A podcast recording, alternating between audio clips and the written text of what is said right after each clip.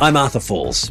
Welcome to the Internet Computer Weekly. This time we have community organiser Moritz Fuller, who's been with the Dfinity community since the really early days. When did you join, Moritz?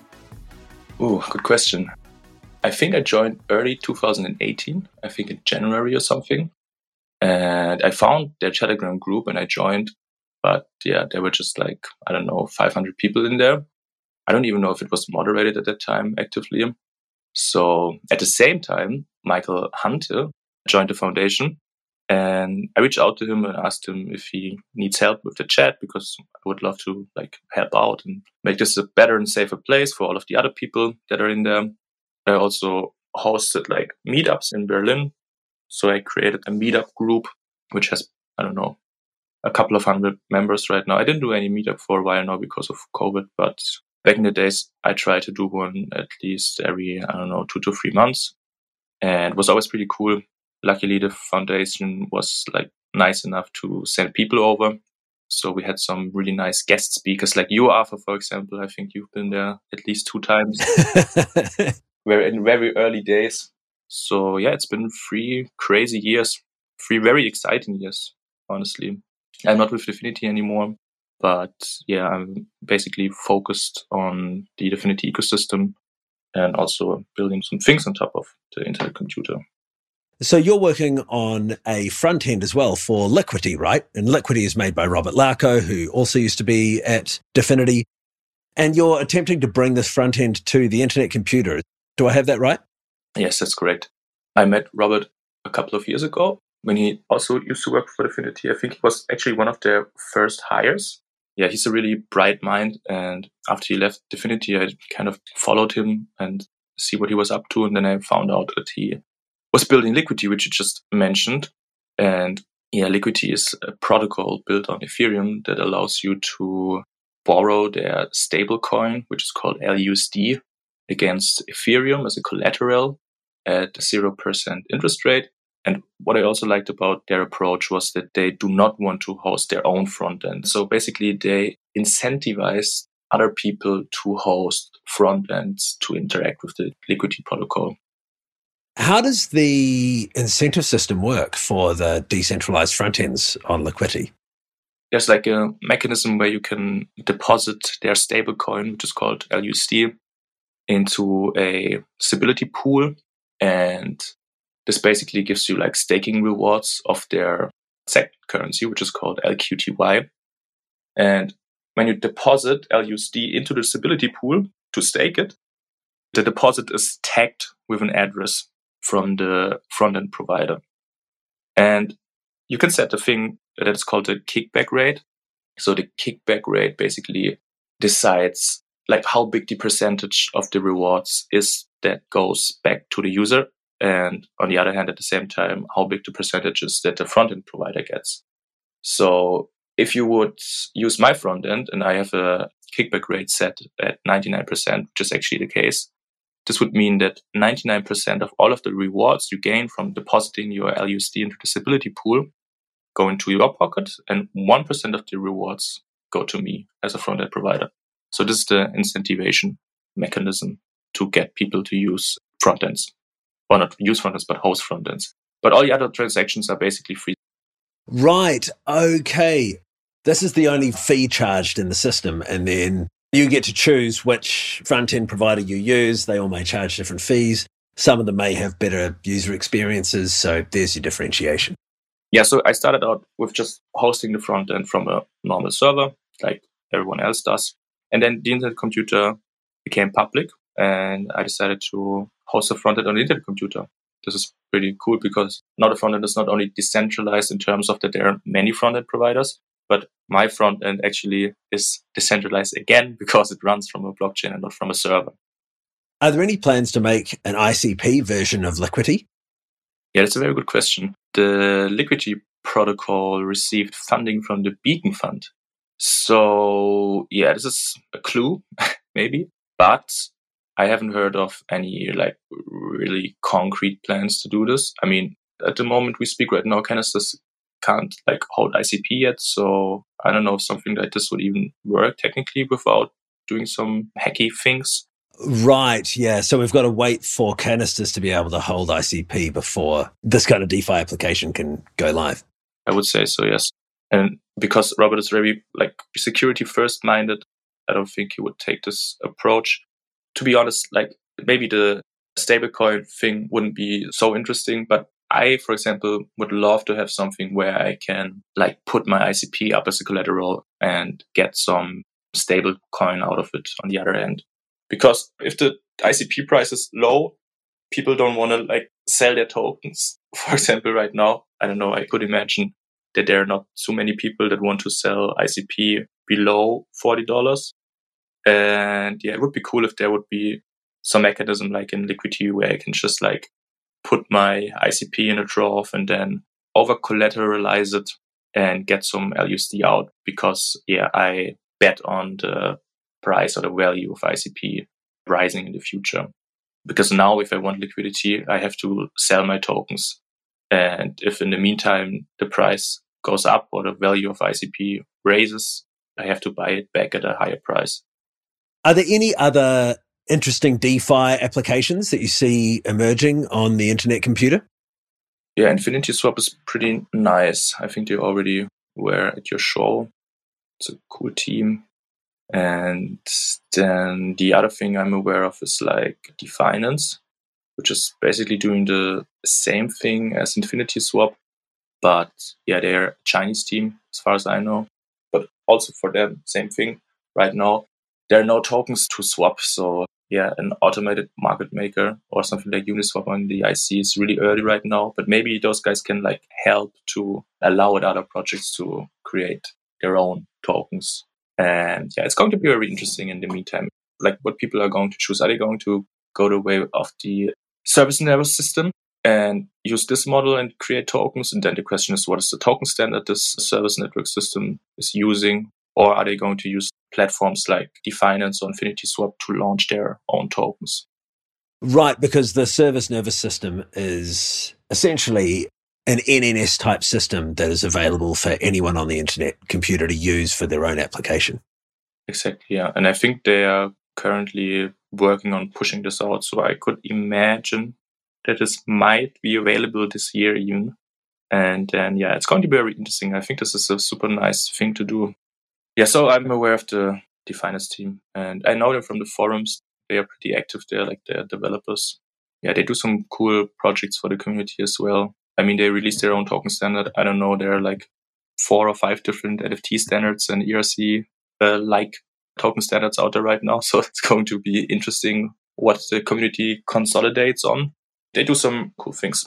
And I think they released like a testnet a couple of weeks ago. And I also I tried it out. You can create like tokens there with their token standard. You can create like token pairs to swap them. And I think you can even also farm, but I have no idea how this works. So Definance, obviously it has to upgrade its canister. I mean, that is one of the core features of the internet computer is upgradable canisters. How do they go about this process? And do they offer any guarantees for the security of tokens held there? And do they have a system for preventing the loss of data during upgrades? I only know about Motoko. I don't know how it works in Rust. But there's like a Motoko keyword that's called stable that you can use on certain data types to persist your data during canister upgrades. I think it's only available for fairly simple data structures. And most of the time you use some more complex data structures in your canister code. So what you usually do is, let's say there are like some hooks, like pre and post upgrade hooks.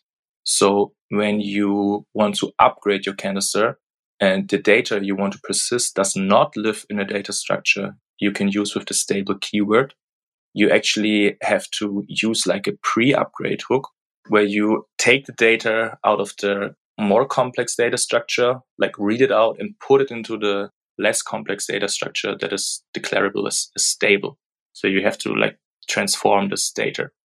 So basically the pre-upgrade hook, like before the upgrade happens, takes the data out of the complex data structure into the stable, not so complex data structure. Like it fills your stable variable. And then after the canister got upgraded, of course, you want to take the data out of the stable data structure and put it back into the more complex, non-stable data structure. So there's a post upgrade like hook or function. If you update your canister, it's very important to make sure that this works because otherwise, basically, you just lose your data. And I think what they do to kind of prevent this risk a little bit, they created like an off chain backup of their canister data. So basically, they have like their swap canister that's responsible for making all the swaps work like they should work. And they have like reserves for each pair, history of the transaction, user balances, and all of that. And then on the other hand, they have like a history transaction storage canister, and it's only there to store the entire transaction history since like their genesis. And so basically on their swap canister, they have like an endpoint the history canister can call and the endpoint is restricted. So only like the canister ID of the transaction canister is actually able to call it and get some data out of it. So this way, the data or the transaction data is transferred from the swap canister to the transaction canister. And then again, there's an off-chain backup of this transaction canister. So they have like a server somewhere that calls the transaction canister again. I could imagine that the endpoint is restricted so that only authorized callers being able to get the data out of it. And then, yeah, they basically store the data out of the transaction. So all the transaction history since their genesis, they store this as a backup off chain. That's what they do. It's interesting. So this is actually a multi-canister design. Like not many applications so far have actually adopted this kind of approach. Most of them just sit in one canister. Yeah, yeah, that's correct. But in this case, it's only the transaction history. So I think the reason they did this was because the transaction history could like grow arbitrarily big after a while. It can become infinite. Like the more people use it, the more transaction data gets produced and the bigger the transaction history grows. So in theory, it's like unbounded. You can grow until infinity. So they also like did a split. The functionality itself lives in the swap canister to provide the functionality. And then to have like some backup if something, I don't know, dies, if a subnet becomes unavailable or a canister gets hacked or something like this, that they still have the transaction history from which they can basically like replay what happened to get back to a very close state they had when the hack or the subnet outage happened. Basically, in terms of their functionality, they still use a single canister and the only the transaction history is stored outside of the canister. And I believe this has to do with the fact that there's no atomicity out of the box. Because if you're able to get atomicity, then you can have like multi canister infrastructures without having to worry about certain cases. But I'm not too familiar with the whole subject, so maybe not the best person to talk about it. Some other things, like some projects and also like designers were concerned about were like like some of them think that the network is not decentralized enough yet. Like normal application subnets have like several nodes in them. And we don't have that many node providers at the moment. So yeah, for some people that's a concern and some people would love to see more nodes inside a subnet or yeah see more node providers in general and it feels like this process has been very slow like onboarding new node providers it seems like a slow process and i don't know the reasons for it but i think it would be great to kind of trying to speed it up a little bit yeah, it's a bit weird. The the whole thing with the boundary nodes is bizarre. I mean, I don't know. Do you know much about how the boundary nodes work and what they do? I know something, but it's not easy to find out about boundary nodes because basically they exist, but there's no real documentation. Like they just get mentioned here and there, like the name boundary node is being dropped, but there's like not a single page in the documentation or a single article dedicated to what boundary nodes actually are. Yeah, I had some conversation with a Dfinity engineer, like asking him like what boundary nodes actually are. So I can just try and explain what I understood from the conversation.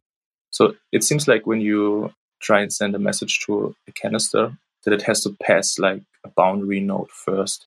So the boundary nodes they sit in between the outside world and the internet computer network. So they're like some sort of gateway.